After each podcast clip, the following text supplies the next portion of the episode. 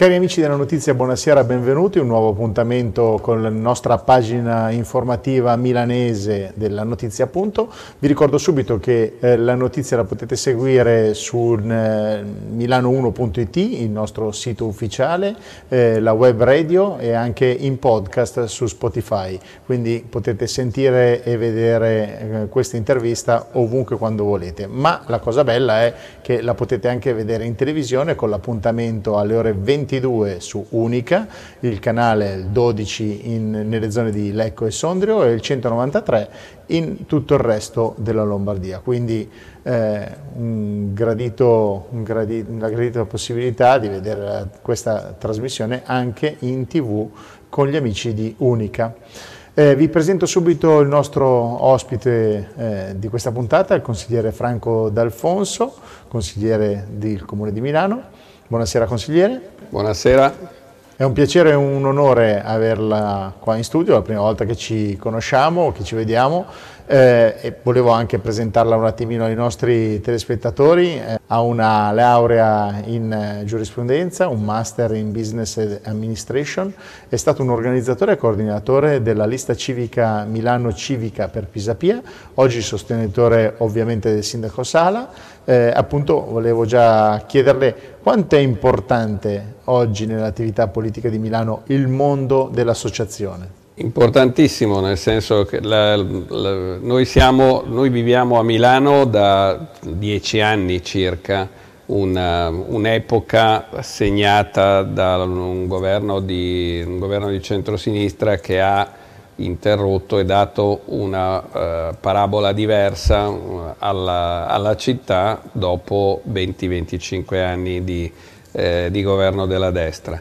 E l'avvento di, di, queste amministrazioni sono state possibili esattamente per l'esistenza nella città di un tessuto di, associazioni, di associazionismo, di volontariato, di presenza, eh, di presenza sul territorio che sono rimaste anche dopo la crisi dei partiti e dopo la sostanziale scomparsa dei partiti della Prima Repubblica e, della, e anche dell'insediamento di quelli della Seconda Repubblica che erano molto, molto leggeri. Cioè a Milano è, non a caso è la capitale del terzo settore, non a caso è la capitale del volontariato, cioè i milanesi comunque hanno un impegno civico che è storico, è sempre, è sempre, c'è sempre stato e costituisce il patrimonio principale del, della politica e della nostra vita, è quello che fa la differenza rispetto al, al resto del mondo.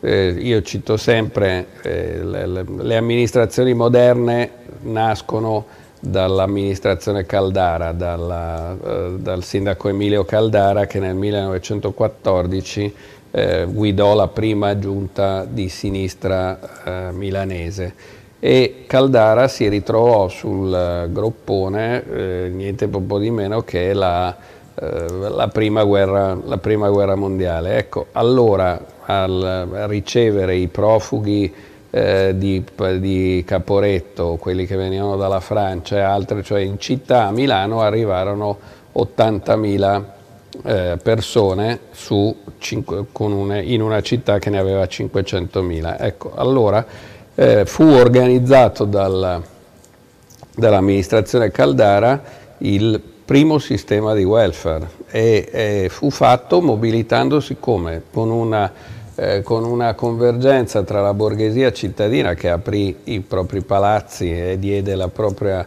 eh, disponibilità ad accogliere eh, questi profughi e l'amministrazione che si organizzò per eh, ricevere tutte queste, tutte queste, persone. Ecco, quindi, eh, è da allora che si è visto qual è lo spirito, lo spirito della città in tutto il tempo quindi, ed è ancora anche adesso ed è il patrimonio sul quale qualsiasi amministrazione, qualsiasi forza politica deve appoggiarsi. Andiamo avanti a parlare su questo tema. Lei ha citato la questione dei profughi dei primi del Novecento. Milano e i flussi migratori, eh, come si affronta il problema? Ogni, ogni, tempo ha la sua caratteristica. Eh, Milano è una città di immigrazione, ha sempre avuto tutte le, le, le ondate migratorie state, hanno, che hanno avuto eh, varie motivazioni, soprattutto il fatto che la città è un attrattore eh, formidabile, è sempre stato un attrattore dal, da fuori delle persone e delle forze che eh, ha avuto sempre la capacità di integrarle e di rilanciarle e di renderle una ricchezza. Citavo prima gli 80.000 profughi che arrivarono nel, a Milano nel 1900, tra il 1914 e il 1918, eh, di questi tutti restarono a Milano e sono i nostri eh, nonni e progenitori. La, la, città fece un salto eh, in questo, in questo modo. Adesso abbiamo una, eh, un'ondata di immigrazione, poi adesso l'abbiamo avuta perché i dati di, di immigrazione negli ultimi tempi, ultime, negli ultimi mesi sono molto ridotti, i flussi sono molto ridotti soprattutto perché eh, non è un periodo di, nel quale l'Italia in generale è eh, un paese che attrae dal punto di vista economico, insomma non, non, è così forte. Si devono affrontare, si affrontano, si affrontano nel modo, nel, nel modo migliore possibile, cioè soprattutto quelli eh, integrandoli, mettendoli, eh, mettendo la gente a poter lavorare eh, cito sempre per dare un altro dato storico, ricordo Milano, il, la, la signori, il, il, Ducato di Milano ai tempi della signoria aveva uno statuto, un proprio statuto che diceva eh, gli uomini e le donne, che non è mica una roba di secondo ordine in quell'epoca, gli uomini e le donne sono cittadini di Milano quando hanno un lavoro un'arte e comunque un mestiere, gli altri no. Ecco, questo è lo spirito di Milano e chiunque viene a Milano per lavorare e portare eh, qualcosa deve essere eh, ed è accolto al, al meglio. Certo. Consigliere, poco fa lei ha parlato eh, di mondo economico. Questo è un periodo segnato dal Covid e, e il mondo economico è un po' in affanno onestamente. La risposta è lo smart working e come vede il futuro? Allora, tutti sono d'accordo a dire mm, eh, tutto deve cambiare. Dopo il Covid niente sarà come prima. Dopodiché tutti pensano a come si ritorna indietro. Ecco, la prima cosa di cui ci dobbiamo rendere conto è che il mondo di pre-Covid non ritornerà. Non ritornerà in quei termini. Questa è una di quelle fasi dove tutto deve cambiare. Si parlava dello smart working, intanto quello che sta avvenendo adesso non è smart working, è home working, cioè praticamente abbiamo trasferito a casa le, le funzioni che si, fanevano, si facevano in ufficio e non è quello che si dovrà fare. Eh, perché è, bisogna organizzarsi in modo diverso. La, la, casa non è il luogo di lavoro, non solo per un problema di spazi, ma anche proprio per un problema di, eh, dire, di, organizzazione, di organizzazione, sociale.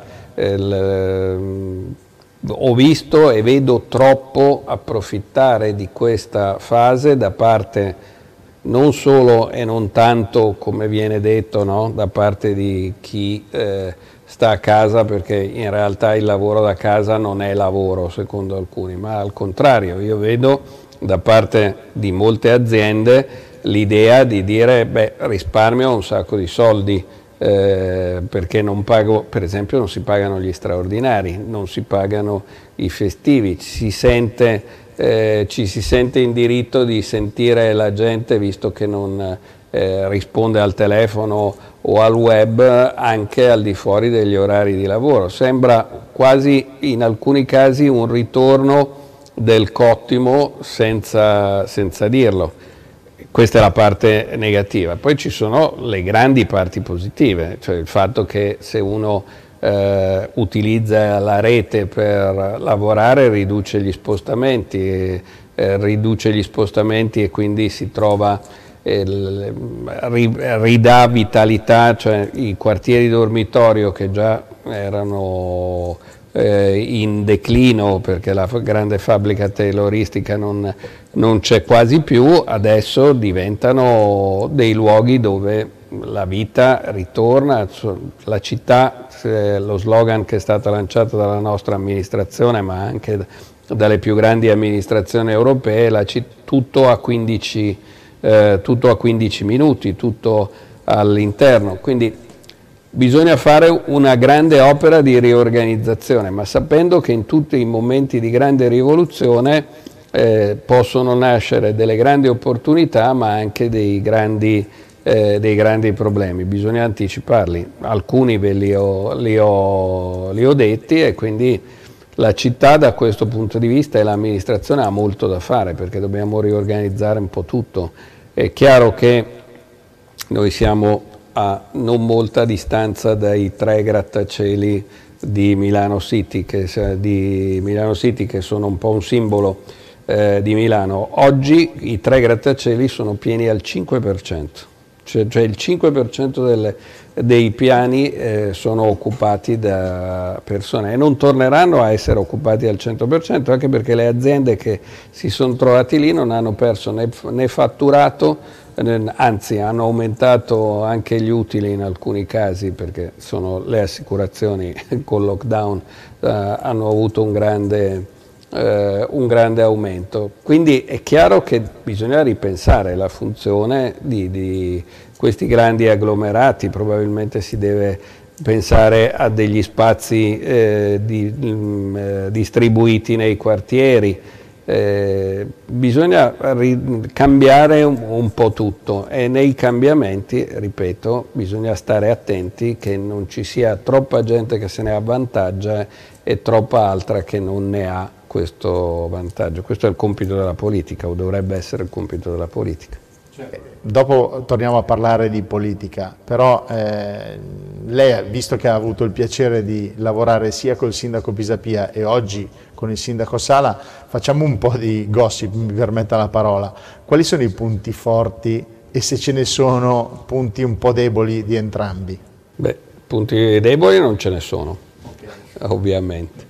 Eh, I punti forti li, li può vedere eh, tutti l'hanno visto, il, quelli di Giuliano che, eh, al quale mi lega anche un'amicizia personale, quindi mh, mm, mi, dichiaro, eh, al, mi, dichiaro, partigiano mh, mm, due volte, oltre che sostenitore eh, politico. Beh, il, il, punto forte di Giuliano è la capacità di entrare in eh, sintonia immediata in qualsiasi posto si trovi, in qualsiasi ambiente eh, si trovasse. Qualcuno aveva detto è quasi come la Gioconda, no? la, la, politicamente parlando, lo guardi da qualsiasi parte e sembra sempre che guardi, eh, che guardi te, e così aveva questa grande popolarità eh, acquisita proprio mm, eh, vede incontrando la gente, mm, Era, è una cosa quasi, voi tutti ricordate la grande piazza Duomo con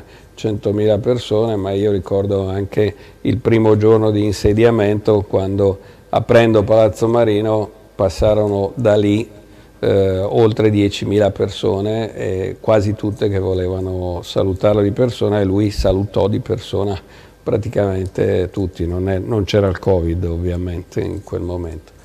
Per quanto riguarda Beppe Sala, beh, Beppe è un uh, grande lavoratore ed è uh, soprattutto uno uh, che ha la capacità di andare dritto al, al, problema, con qualche, cioè scontando allora così dico anche i punti di debolezza, così come Giuliano in questo suo essere molto eh, in sintonia, per alcuni sembrava eh, dire sembra non, non, essere così concreto, dall'altra parte Beppe invece è molto concreto e lo si vede, eh, lo si vede immediatamente, va al, al centro del, del, problema, in questo anche lui è molto eh, milanese, a costo magari di eh, di lasciare qualche ruvidezza, però i milanesi sono un po', un po' ruvidi.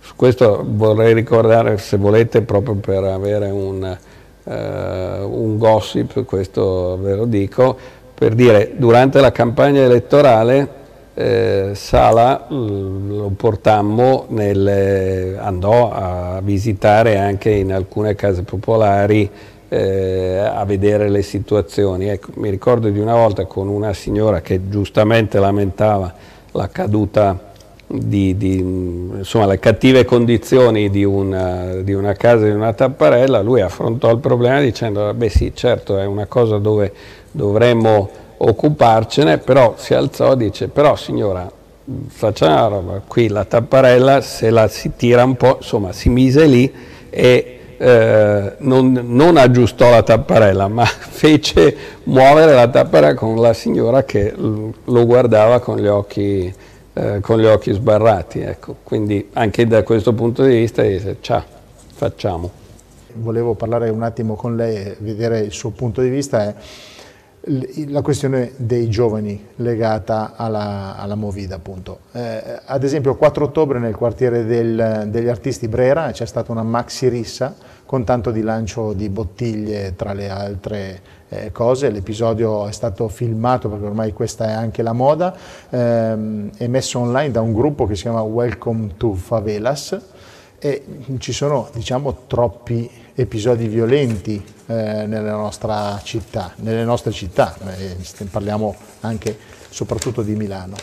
Un altro episodio è successo sabato, tra la notte di sabato e domenica sulla linea del metro 2, 179 sono stati i ragazzi controllati, 5 sono i denunciati per assunzione di stupefacenti, sono state sequestrate eh, bottiglie di superalcolici, un 19enne egiziano denunciato per violenza sessuale nei confronti di una minorenne, un sedicenne romeno deferito all'autorità giudiziaria per rapina, sequestrati dei grammi di hashish, grammi di cocaina e un grammo di marijuana.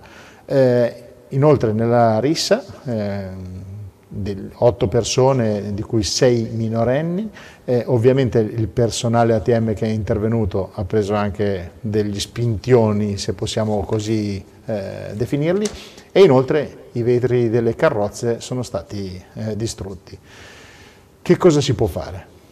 Episodi sono inaccettabili, quando ci sono episodi di questo genere la risposta di breve periodo non può che essere una, che è quella strettamente repressiva, cioè bisogna intervenire e, e, con degli argomenti punitivi. Però detto questo, che la risposta immediata è solo è, è questa, d'altro canto se vedete per strada qualcuno che eh, cerca di rapinare eh, qualcun altro la prima cosa che si fa è cercare di fermarlo, poi dopo eh, si capisce perché l'ha fatto, però prima lo fermo.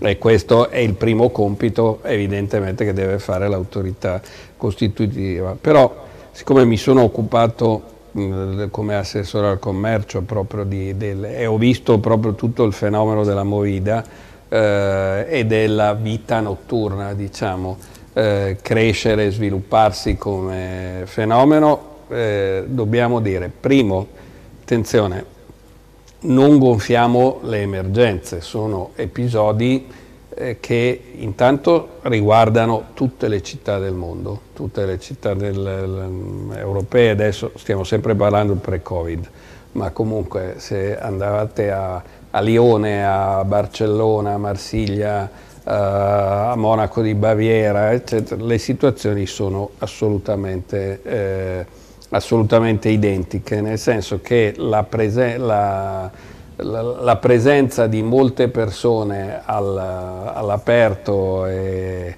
il, il, diffondersi appunto di, questa, di quella che è chiamata per l'appunto la, eh, la movida provoca questi episodi. Mi ricordo che appena arrivato avevamo il grosso problema della Darsena dove c'erano delle risse, c'erano stati degli accoltellamenti ancora, ancora prima. Come si può eh, intervenire in termini di gestione di questo? È un, uh, è un problema di stop, and, di stop and go, no? Intanto eh, noi conviviamo con una legislazione del tutto contraddittoria, perché mi ricordo che esattamente quelli che poi si lamentavano del, del fatto che c'era un numero eccessivo di bar, erano, eh, di bar aperti eh, o a qualsiasi ora del giorno e della notte sono gli stessi che poi ti trascinano al TAR per dirti che eh, gli orari devono essere eh, liberi e la libertà di impresa eh, non può essere compressa, ma proprio gli stessi, eh, cioè non solo gli stessi esponenti politici ma anche gli stessi esponenti magari di rappresentanti delle categorie. Quindi è sempre un po' difficoltoso e poi bisogna bilanciare i vari, eh, i vari interessi, quelli dei residenti e quelli anche del, delle, altre, delle, altre, persone. C'è la tendenza a pensare che le strade eh, sotto casa mia siano mie, ma non è così, sono eh, eh di tutti quanti. Si tratta di una delle cose che abbiamo fatto è sempre stato quello di aumentare il distanziamento, infatti la, la Darsena con la rinascita che c'è stata nel, negli scorsi, nel, nella scorsa consigliatura eh, ha, ha, molto allargato lo spazio, eh, quindi questo ha portato a una distribuzione perché sono le concentrazioni quello che fanno eh, quello che provocano questi, eh, questi, problemi, quindi c'è stata la distribuzione. Eh, c'è un po' di interventi, soprattutto di collaborazione anche con, eh, con gli esercenti che eh, devono partecipare alla, eh, alla gestione di queste cose. Mi ricordo sul fenomeno dei vetri rotti, sono molto meno sono molto più ridotti di alcuni anni fa, questo grazie anche alla collaborazione con, non solo con AMSA ma con loro stessi. Quindi ci sono tantissimi eh, interventi che possono essere fatti e che comunque devono portare a ridurre il degrado. Questo è il, perché il degrado porta... Eh, eh, porta poi questi, questi, episodi. Quando si dice sempre la famosa tolleranza zero del sindaco Giuliani, nessuno, tutti pensano che tolleranza zero sia li metto tutti in galera e li meno. No, tolleranza zero era che il sindaco Giuliani diceva che non, non tollerava il fatto che ci fossero dei vetri rotti, cioè l'amministrazione interveniva e cambiava il vetro rotto per, anche quando era di privati perché se no un vetro rotto faceva eh, degrado e quindi attirava le bande e tutto il resto. Quindi è un complesso di interventi. Quanto alla gestione generale dei nostri giovani, eccetera, i, nostri, i giovani, se voi andate a, a sfogliare le raccolte di, eh, di, dei giornali di, degli anni eh, 50, 60, 70, 80, 90, eh, insomma quelli più vicini a noi, scoprite che questo tema dei giovani, di cosa fanno, è sempre stato, è sempre stato uguale. Perché? Perché, perché si tende a dare delle responsabilità alle categorie. Un po' di devianza c'è sempre stata, la criminalità c'è sempre stata, eh, la lotta non, non, si avrà mai una polizia totale, bisogna eh, muoversi per limitare, eh, limitare, questi episodi e soprattutto per esempio per non avere 300 persone tutte in, eh, in, uno, stesso, in uno, stesso, posto, bisogna, quando questo posto è limitato, bisogna intervenire in questo modo. Comunque il, non, la soluzione non è mai tutta la repressione, solo repressiva, ma senza l'intervento repressivo il resto non, non funziona. Consigliere, in questo momento di Covid il mondo politico ha sempre parlato di salute, di scuola, di economia, magari in merito al settore dei bar, dei ristoranti che forse sono stati quelli più colpiti, anche se anche gli altri settori hanno sentito e sentono il momento eh, duro di crisi. Però c'è anche un mondo che eh, vorremmo eh, parlare anche con lei, il mondo della cultura, la cultura intesa come il teatro, il cinema, i musei. Eh, quale sarà il loro futuro? È un pensiero anche a tutte quelle persone che eh, hanno voglia, necessità di passare una serata ancora a teatro, cioè andare a teatro e ovviamente anche tutto il mondo che, artistico che gira intorno a tutta eh, questa situazione. Eh, com'è il problema? Beh, intanto è evidente che il, sono i temi del pubblico spettacolo sono un grosso, un grosso problema, eh, non c'è dubbio, io devo dire anche il calcio rientra per esempio da questa parte del tema, io non concordo minimamente con, con l'affermazione fatta dal Ministro Speranza che dice dobbiamo occuparci della scuola, il resto, il calcio e, il, e lo spettacolo lo facciamo, lo facciamo, dopo, non è vero. Eh, esiste un diritto allo sport, un diritto alla cultura che deve essere tutelato esattamente come il, eh, il diritto allo studio, il diritto alla, alla, socialità. Quindi è un tema assolutamente fondamentale e importante.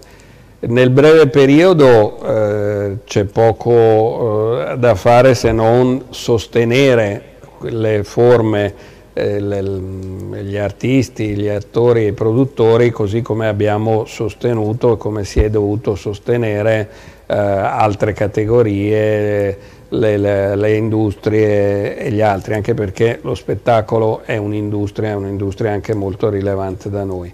Nel medio periodo Intanto, per dire, il teatro piuttosto che le altre forme artistiche hanno sempre trovato il modo no, di eh, riposizionarsi e di farsi eh, rivedere nel corso della storia. Quindi già adesso, già ho visto eh, che a Milano, io vedo la situazione a Milano, i nostri teatri, i nostri le, i nostri enti culturali, le nostre associazioni culturali hanno già eh, trovato delle nuove forme, eh, per esempio mh, mm, mi diceva giusto pochi giorni fa un grande organizzatore di spettacolo, dice ma perché dobbiamo tornare a fare solo i grandi spettacoli eh, massivi? Cominciamo a, a cambiare gli orari anche della cultura eh, come una volta si facevano tre spettacoli, continuiamo a fare, eh, non dico tre spettacoli, ma in teatro, ma almeno due spettacoli con, con due turni, con un pubblico eh, di tipo diverso. È chiaro che anche quando è la frase che ho detto all'inizio, niente sarà come prima, vuol dire che niente sarà come prima e che dobbiamo trovare delle delle nuove strade per farlo. Certo il mondo della cultura deve essere, deve essere aiutato e soprattutto gli deve essere data la necessaria eh, importanza, così come è un problema se un'azienda chiude, è un grosso problema se un teatro chiude o se un cinema chiude o se una forma eh, qualsiasi o se un giornale chiude o una tv chiude. Quindi vanno aiutati ed è un bene primario, però per fortuna non siamo più nei tempi in cui qualcuno diceva che con la cultura non si mangia. Non è così, la, con la cultura non solo si mangia ma con la cultura si vive.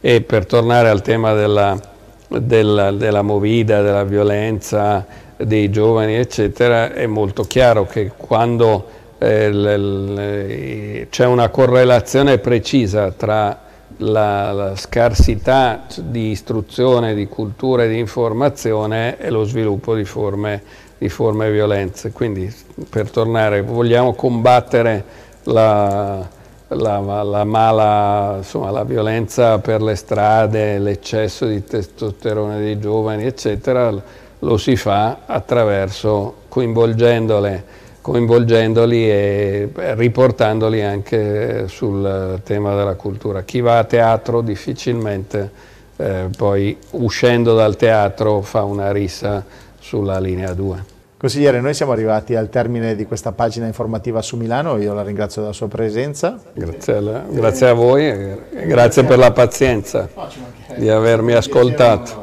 Ringraziamo anche tutti gli amici che ci seguono da casa, vi ricordo che per seguire la notizia in tv su Unica eh, al lunedì sera alle ore 22, canale 12 nella provincia di Lecco e Sondrio e altrimenti al numero 193. Eh, grazie per i messaggi che mandate perché vedete c'è un numero eh, dedicato, quindi se volete interagire con noi potete scriverci tranquillamente, altrimenti comunque potete seguire e vedere i nostri contenuti su milano1.it, sito ufficiale o il canale YouTube, eh, altrimenti in web radio al, su Milano 1 e su Spotify, sempre in podcast, scrivendo la notizia. Trovate tutte, eh, tutti gli appuntamenti eh, fatti. Grazie mille, ci vediamo settimana prossima con un altro ospite. Buona serata. Alla prossima.